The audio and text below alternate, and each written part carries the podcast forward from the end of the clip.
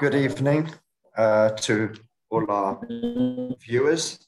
Tonight uh, we're going to be talking uh, with Meir Deutsch, who is one of the founders and Director General of Regavim, a nonprofit dedicated to the preservation of Israel's land resources and the rule of law.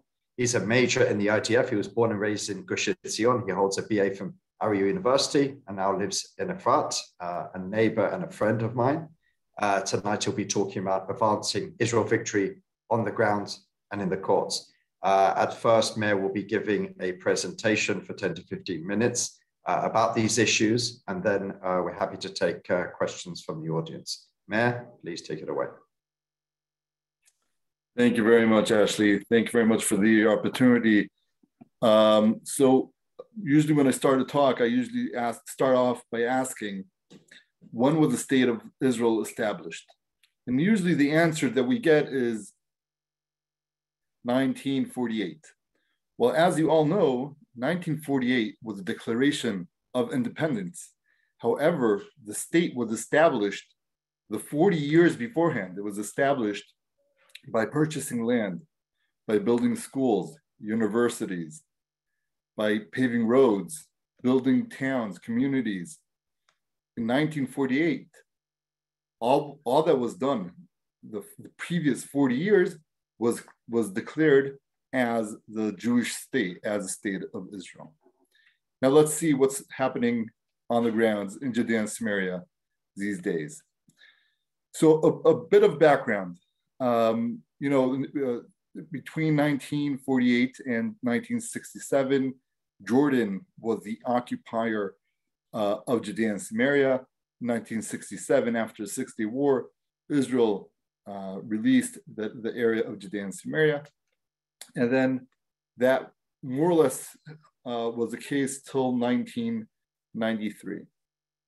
In nineteen ninety-three, the Oslo agreements divided up the area into three: Area A, Area B, and Area C. Just So we, so to make it easier for all of us to remember, what, what, what does it mean? What does Area A, what does Area B, what does Area C mean? So Area A as in Arabs or as in Arafat. Area A was an area under full responsibility of the Palestinian Authority. That means both responsibility of uh, security issues and uh, responsibility of civil issues, such as building schools or Um, health services or infrastructure and all that. So Area A was under full responsibility of the Palestinian Authority. Area B, as in Biyachad, which means together, or Balagan, which means a mess. Area B was under the responsibility of the Palestinian Authority, except for the security issues. So Area A and B is what you see on your on the screen in, as in uh, colors of red. And Area C, which is under full Israeli control, K C we can remember as Selano, which is a, a, a funny way of saying ours. Uh, Area C is all what you see in yellow under full Israeli responsibility, full Israeli control. The Oslo agreements was a uh, agreement which was supposed to be a um, midterm, I think is the word you use in English, a midterm agreement on a way for a permanent uh, agreement between Israel and the Palestinians. And there was negotiation back and forth. Different, uh, different prime ministers uh, uh, had different approaches to this area. What was the, the game changer happened in two thousand nine. two thousand nine, the prime minister of the Palestinian Authority, Fayyad, Salam Fayyad, The, the, the Prime Minister of the Palestinian Authority, he publishes what you see on the screen, a vision of how to establish the Palestinian state. And as you see, it says, ending the occupation, establishing the state. What he wrote in this plan is, it's very simple. Area A and B already belongs to us, the Palestinian Authority. And in order to create a Palestinian state, what we need to do is put uh, facts down on the ground in Area C and make Area C into part of the Palest into part of the Palestinian state, uh, and immediately, already in two thousand nine and two thousand ten, us and Regavim, we started seeing difference down on the ground. The way Regavim works, we have uh, field coordinators. We have one in, in Judea and Samaria, you have one in the Negev, we have, we have a person up in the Galilee, and we are out and around and we see what, what's going on uh, in the field. Today, obviously, we're talking about what's happening in Judea and Samaria, and the, the field coordinator came back to the office saying, I started seeing a lot of these water tanks. It took us a while to understand what, what's happening with these water tanks, but it seems the Palestinian Authority did something very simple, very smart, low cost. They, they used the Bedouin uh, clans, the Bedouin nomadic clans, as pawns on a chess game in order to put facts on the ground. The Bedouin uh, commu community as nomadic, the only thing they need to be, to, to, the only thing they need in order to stay in one place is water. And that's exactly what the Palestinian Authority decided to do, to give the nomadic Of, of families, clans, water, supply them with water. And that way they stopped uh, wandering around the area and they became permanent to these places where the Palestinian Authority uh, decided that they want them permanent. The next thing, that was already in two thousand nine to two thousand ten, the next thing we started seeing was illegal schools in Area C. Obviously, all what I'm talking to, with you tonight is what's happening in Area C, the area that's supposed to be under full Israeli control. What you see over here in this picture is the hill in the back is the Herodian, Mount Herodian, and over here is an illegal school built by the, by the Palestinian Authority in Area C. This is one example of the school. You see here another example in the southern Hebron Hills. As you see a big sign saying this is a school that belongs to the Palestinian state. It's funded by the European Union. Illegal school, it was built with no permits uh, by Israel. Another example of uh, one of these schools. Now the schools is a, it's a strategy of using these, uh, using the schools in order to take over land. And why is that? For two reasons. One is once you build a school, the population starts coming closer to that area. So they build a school in a strat strategic uh, place. And because the school is, they, they pave a road to that school and they connect that school to water and electricity. So suddenly you see the Palestinian people, a lot of Pal Palestinian families starting to build their homes around that school. And by building the school, you're actually taking over a very big area because they want to be close to the school and they want to be connected to the water and electricity. That's number one. Number two is a school. There's no chance Israel, as of today, is gonna is gonna uh, um, demolish the school because of the bad P R it's gonna create around the world. Uh, so what they do is they build the schools during uh, July, August, in order to uh, um, to occupy the school uh, by September. And once the, the first student steps his foot into that school, that's it. The chance that Israel's going to demolish that school is zero because Israel's afraid of the bad P R. Um, and that's the strategy of building schools. In two thousand twelve eleven, we started seeing what you see in the pictures here, uh, uh, structures, illegal structures in Area C, uh, built as you see with the stickers. You see the, the, the blue stickers. These are stickers of the, U, of the E U, the European Union. Uh, building these structures, funding these structures. Under the sticker, you'll see it says humanitarian aid. And if you see the, the, the picture on the top, you see eighty percent of the structures in this what's called village, eighty percent of these structures were built by the European Union. You see more of these pictures all around, uh, especially in area E one, the area that connects Jerusalem and Ma'ale Adomim, or Jerusalem and the Dead Sea. On the Palestinian side, they see this area of it as the area connecting Bethlehem, Ramallah, and Jericho. So this is a very, very strategic area uh, that Israel for years has said that it's going to be building over there in Ma'ale Adomim. Uh, and because of international pressure, Israel didn't do that. At the same time, the Palestinian Authority, funded by the E U, they're putting facts on the ground, building these towns, building schools, and for and so, so on. Just a minute.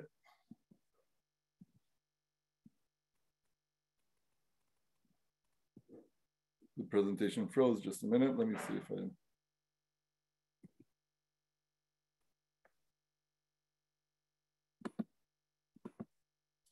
Okay, you see these schools also, the activity of the U N, not only the E U, but also the U N.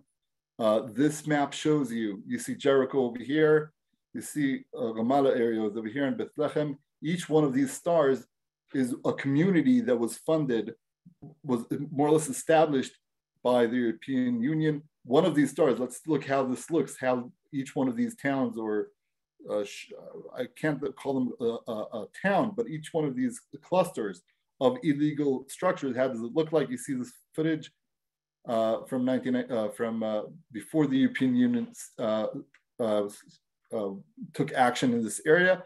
You see this uh, footage, and then in two thousand twelve, two thousand thirteen, after the European Union stepped into this place, you see that it already became a, uh, it became, you see the structure, you see it, it suddenly became kind of a town, so, okay? You see how the illegal structures have an effect on what's going down on the ground.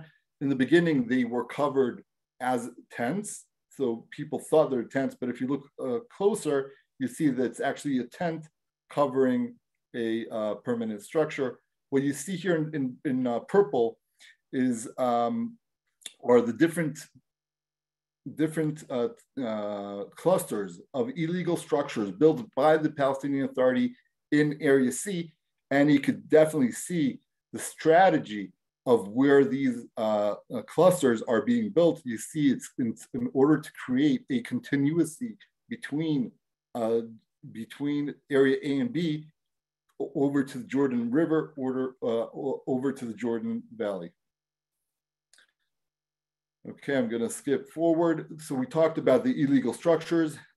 Uh, in two thousand fourteen, we came out in Regavim, we came out with a big campaign talking about the illegal action taken by the E U. And Netanyahu, the Prime Minister, uh, came out with a very strong statement saying enough is enough in a meeting with Mogherini, Uh, the representative of the E U. uh, Netanyahu said enough was building illegal structures in, in uh, Area C. And the Palestinian, the, the E U actually more or less stopped these uh, projects of structure. They are still going on with schools, but we, we hardly see any more of the structures being used as homes. Um, but what they started doing since two thousand fourteen, they're putting all the money into agricultural projects. So what's going on is, in Judea and Samaria, uh, Israel never applied the Israeli law, the land, the, the Israeli land laws. So the, the laws, the land laws that are in place in Judea and Samaria as of today are the Jordanian land laws, which are established on the British and the, the, the Ottoman land laws. And in, according to the Ottoman land law, if you work the land for seven to eight to ten years, um, so that land it kind of it's it's you, you start having rights in that land. It does not mean the land belongs to you, but you you definitely have rights to the land. Again, if you work the land for seven to ten years, so you start having rights to the land, and the European Union understands that. And uh, in the same uh, cost that they built a structure, which could take over one hundred square meters. For the same cost, they, they buy a tractor, and the tractor plows the land and works thousands of dunams, and that becomes private Palestinian land uh, in international media. You see all these projects.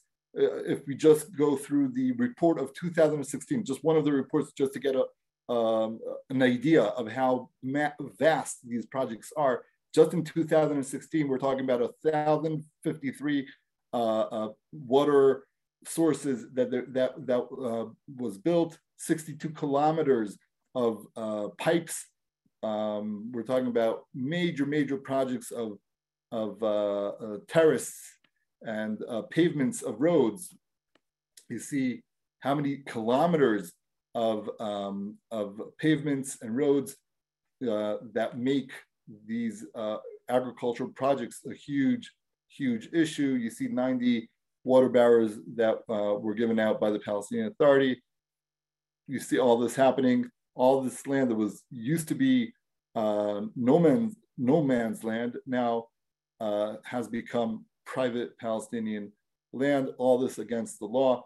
All this funded by the um, by the European Union. You see this video. This is a video from the Gush Etzion area, one of the uh, blocks of settlements. Uh, all this Area C, all this state land, and you see all these projects, very, very new projects of paving roads and uh, fencing off the area, building water sources, water pipes, and um, then you see, uh, then so-called all this area has become private Palestinian land. I'm just going to summarize. If you look at this map of Judea and Samaria, in pink you see areas A and B. In green are all the Jewish communities in Judea and Samaria. You see how the Jewish communities in Area C are very, very small as opposed to the big area of Judea and Samaria. What you see now in uh, dark pink are the thirty thousand illegal structures that were in Area C in two thousand nine. And you see, since the Fayyad plan, you see that all those structures doubled. So you see all the red are the illegal structures that were built between two thousand nine and two thousand nineteen. This is the graph showing, including the, the figures that we just released a few weeks ago, what happened in twenty twenty-one. You see, we came up to seventy-one thousand illegal structures that were built by the Palestinians in Area C. This is the number of dunams. The previous, uh, previous picture was the, the number of illegal structures. This is the number of dunams of structures, right? So if you have one house over here, another house over here, and a third house over here, all that area is what's called a shetach banui, a, a, a area that was built up by illegal structures. And if we compare it to the Jewish communities, so you see, this is the battle over Area C. You see that before the Fayyad plan, there was more built. By the way, the blue line is the Jewish towns, legal Jewish towns, and the red is illegal Arab uh, uh, Arab uh, structures that were built. You see how before the Fayyad plan, there was a bit more uh, land that was built by Jews, and you see what happened uh, in the past ten years. This, I think, is the most important picture to understand what's going on in uh, in Area C. Um, I, I met um, I met Ambassador David Freeman uh, three years ago, and I talked to him about all what's happening. And he said to me something very simple. He said, "Look, in Judea and Samaria, there are approximately two million Arabs and half a million Jews. The Area A and B that belong to the Palestinians, it's only forty percent of the land. sixty percent of the land is Area C. Where can you expect the Palestinians to build? Where do you want them to live?" That's when I went back and I did a research of finding out what's going on in Area A and B. The first time anyone did that kind of re research. So if you look and zoom in to this map, the, the, the area that has the stripes, the black stripes, that's Area A and B. The chunks of black, that's the area that was built with houses, with structures in Area A and B. So what you see over here is that seventy percent of Area A and B, the which is under full Palestinian control, the Palestinians never built over there. They didn't use that area. They still have seventy percent of Area A and B, which is available for the Palestinians to build over there, while what you see in, in the red are Official, official plans done by the Palestinian Authority, funded by the E U. These are official plans, city plans in Area C. And you see in the same time that in Area A and B, a lot of the area is empty and is available, you see that the Palestinian Authority is planning and building in Area C for no good reason. Uh, Ashley, I think I think uh, we're going to stop here. If, you know, I'm just going to show you a, a quick video um, that of of Ashtia. Ashtia.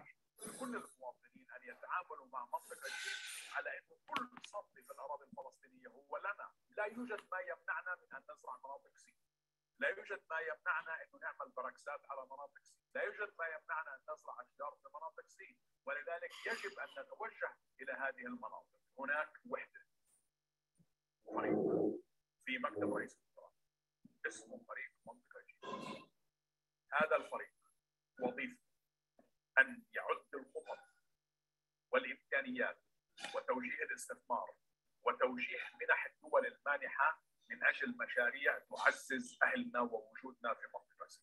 اللي بنقوله معي في ظل انسداد الافق السياسي علينا ان نعزز الصمود لاهلنا على الارض. Thank you. Thank you very much, Mayor, uh, for that uh, interesting overview of the situation. Um, we have a lot of questions. We don't have that much time, uh, but uh, many, many questions, probably over about half of them, come on a similar line. Uh, so I'll ask it. Uh, um, basically, people are, there's quite a lot of outrage amongst our commentator, uh, participants on, on what you've laid out. The big question everyone has is, why is the Israeli government allowing this to happen, and what can be done to stop it? It's a great question. That's one of the things we're doing, is we're trying to, well, the strategy of Regavim, since it was established in two thousand six, was always to make the government of Israel do what it's supposed to be doing, uh, as opposed to many N G Os. Many N G Os do great work, but a lot of them, what they do is they, they try to do the job instead of the government. Uh, many examples, and what we try to do is we try to force the state of Israel to do what it is supposed to be doing according to the Israeli law. Now, I, I must say, um, it, uh, another way of, of understanding what we do is if you take a, a children's book, drawing book, right? So you have like, you open up the drawing book, you have numbers from one to one hundred, right? But then if you start putting the line together, connecting the dots, suddenly you see a footage of uh, Mickey Mouse, right? Suddenly you see the picture. And I think that's one of the things we do in Regavim. We see, a lot of people see the dots, but they, it's hard for them to connect the dots. And that's what we, where we come in, and we connect the dots to show the, the government, to show the people the bigger picture. It took us many years to put the dots to, together. Us in Regavim, it was only in two thousand eighteen that we saw the numbers, the big numbers. That was the first time we did the whole mapping of Judea and Samaria. We, the first time we, we saw the, the, the, the ridiculous uh, numbers, that's when we started calling in the different mayors of in Judea and Samaria, members of the Knesset uh, and the government. And I could say that until two thousand eighteen, this, we, we weren't aware of the situation. Since two thousand eighteen, I think the government of Israel knew what's happening. There were, I think, one or two discussions in the uh, um, security, uh, what's called the cabinet, Medini Bitchuni, the uh, security uh, cabinet, uh, about this issue. And uh, Israel, I think, neglected uh, the situation. Um, I, I, I don't really have a great answer to, the, to that question. I think part of it is the uh, international uh, pressure, which for no good reason, Israel is always very, very scared that someone says, you know, you're doing the wrong thing. But uh, that's one of, one of the major reasons why Israel did not enforce uh, the law. And the other thing is, I think this goes to a deeper level of the uh, uh, of COGAP and understanding, which which is the the the the, uh, the the Ministry of Defense, which is in charge by law. That's the ministry in charge of Judea and Samaria, enforcing the law in Judea and Samaria. And for many years, the people in the the security uh, office, even though ministers, the, the defense ministers in the past ten years tried to change that, still. The basic understanding is we are the guests in this area, and the Palestinians are the are, are actually the owners of this place. That's the, the, the basic. That's why when you see illegal structures, they feel not comfortable enforcing the law, saying this is the illegal structure, you have to stop what you're doing, because they feel as if we are the uh, the guests over here, and not and instead of understanding that we are the owners of this place. Another question is, uh, have you or the Israeli government ever approached the Europeans specifically about this illegal construction? And if so, what is their reaction? So I, I flew to Brussels for the first time uh, right before the COVID, uh, the beginning of, uh, I'm sorry, September nineteenth. Uh, and for the first time, I mean, we're, we're a pretty much smaller organization. Uh, for the first time, we, you know, we took a big step.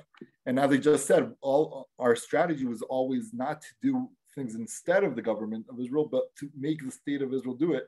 But in terms of international relations, we understood that the state of Israel does not exist in international relations. The, the Misad HaChutz, the Ministry of, um, forgot how you say it in English. Foreign Affairs. Oh, Foreign Affairs, thank you, thank you.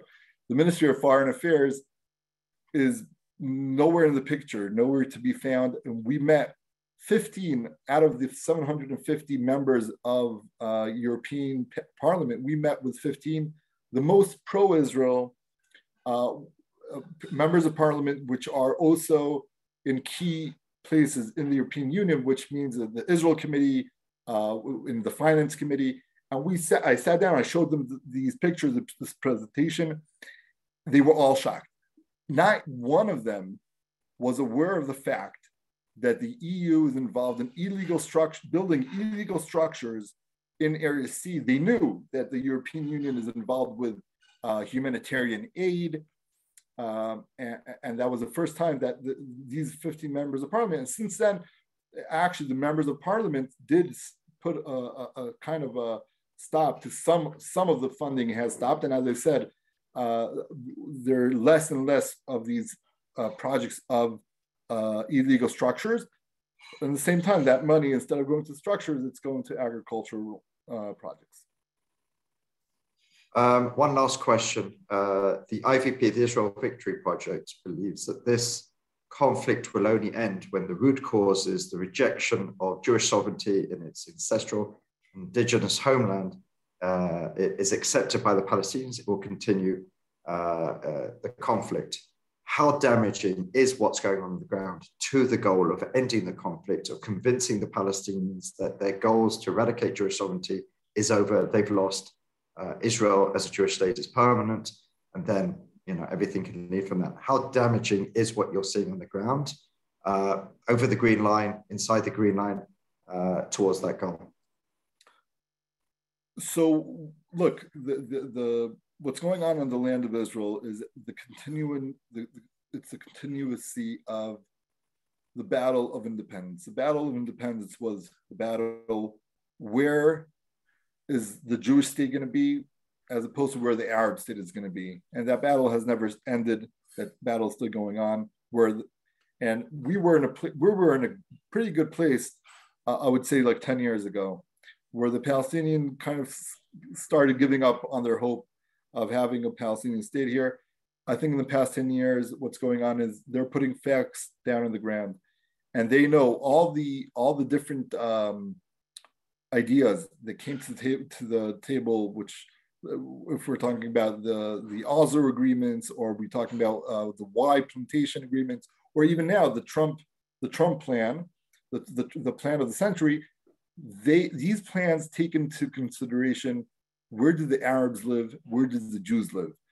And they are saying, where the Jews live, that's going to be part of the Jewish state. Where the Arabs live, that's going to be part of the Arab state. That's these, all these plans are, that's what they first, the first thing they map is where are the Jewish homes and where are the Arab homes. And the Palestinian Authority is, I would say, taking every year, taking a percent of the open area in Judea and Samaria. So every year that goes by, another percent. I do think it's reversible. I, we have a whole plan how to reverse that, uh, what happened in the past ten years, uh, but we need the government of Israel to, uh, to adopt that plan. Very specific, it goes into a lot of details. We don't, we don't have enough time now to go into all the details, but it's, it's on our website. Uh, the people are more than uh, welcome to enter our website and read that plan. Thank you very much, Meir, for a fascinating discussion. As Meir uh, said, if you'd like to learn more about Regavim and the work it's doing, they have a website, they have a very active Facebook page, in English and in Hebrew. Um, so you can find out more information there. There was a couple of questions whether this video will be uh, made public. Uh, it will be, it will be on the Middle East Forum's uh, YouTube page within twenty-four hours usually. So you're free to share it with other people. Uh, thank you very much, Meir, again. Uh, on Wednesday at three o'clock Eastern Standard Time, I'll be giving my weekly Israel Insider briefing, uh, update on what's going on in Israel, the Israeli political scene, diplomatic, uh, et cetera. I look forward to seeing you there. Thank you very much again and have a good day. Thank you for the opportunity. Thank you very much.